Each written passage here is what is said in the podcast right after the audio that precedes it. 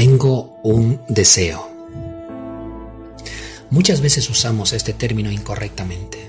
Lo utilizamos para significar un deseo pasajero, nuestras esperanzas o nuestras privaciones, necesidades. Pero un verdadero deseo es la combinación del conocimiento y la visión. Oseas capítulo 4 verso 6 dice, Mi pueblo fue destruido porque le faltó conocimiento.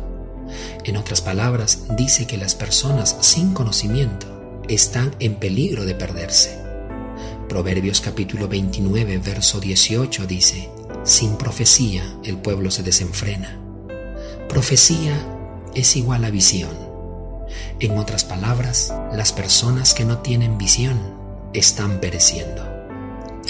El conocimiento es como una maquinaria, pero la visión produce el deseo fuerte el cual mueve la maquinaria.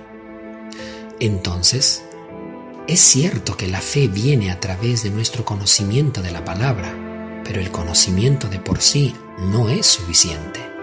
Nuestro conocimiento de la palabra de Dios debe crear dentro de nosotros un deseo intenso hacia el cumplimiento de su palabra. Un deseo tal hará que no solo conozcamos las promesas de Dios, sino que también meditemos continuamente en ellas, hablemos de ellas, nos regocijemos en ellas y actuemos en ellas. Eso es fe real. ¿Cuál es tu deseo más intenso?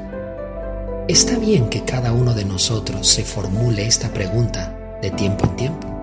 Es bueno que tengamos un deseo de suma prioridad en nuestra vida. Detente ahora mismo y pregúntate a ti mismo, ¿cuál es mi deseo más intenso? ¿Qué es lo que quiero ver cumplido antes de morir? Hay mucha gente que quiere ser rico. Quieren tener comodidades, tener hijos en buenos colegios, una buena casa, un trabajo bien remunerado o tal vez una empresa exitosa. Quieren algo, pero no lo desean con intensidad y es por eso que no lo Déjame citarte las palabras de alguien que tiene el deseo de verte con Él por toda la eternidad. Ese alguien es Dios. Primera de Juan capítulo 4 versículo 10 dice, En esto consiste el amor, no en que nosotros hayamos amado a Dios, sino en que Él nos amó a nosotros y envió a su Hijo en propiciación por nuestros pecados. Dios tomó la iniciativa al enviar a su Hijo a morir en la cruz no solo eso, sino que Dios estaba pensando en ti cuando envió a Jesús. Él te conoce y te ama desde siempre. El amor de Dios fue tan intenso que no se dio por vencido hasta proveer de salvación a su máxima creación.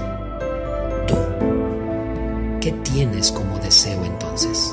¿Cuán determinado estás en lo que estás esperando? ¿Es tu deseo pasajero o un deseo ardiente de ver a Dios manifestarse en esa circunstancia. Si ya tienes el conocimiento y la visión de lo que quieres, persevera hasta el final. Recuerda que no hay nada imposible para el que cree.